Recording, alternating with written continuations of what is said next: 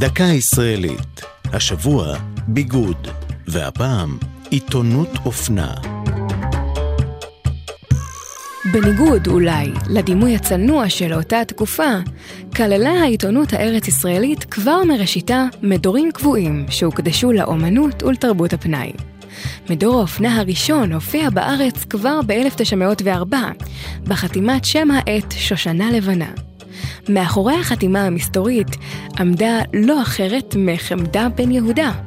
כתבות האופנה של חמדה בעיתון השקפה שערך בעלה, אליעזר בן יהודה, הביאו לאנשי הארץ את החדשות האחרונות מפריז, הציעו חלופות לבוש חדשניות, וגם התייחסו למגמות לשחרור האישה, שעשו את צעדיהן הראשונים בארץ.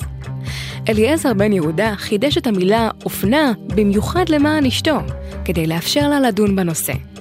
בטורה הראשון, מיוני 1904, כתבה בן יהודה, זו הפעם הראשונה בימי חייה תבוא האופנה בשערי העיתונות העברית.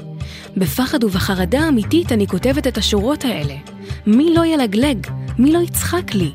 ומי יודע אם לא יחרימוני? חמדה בן יהודה המשיכה במיזם מילון בן יהודה גם אחרי מות בעלה. היא פרסמה סיפורים ורומנים והלכה לעולמה ב-1951 בירושלים. זו הייתה דקה ישראלית על ביגוד ועיתונות אופנה. כתבה יובל שילר, ייעוץ הדוקטור דליה בר-אור, עורך ליאור פרידמן.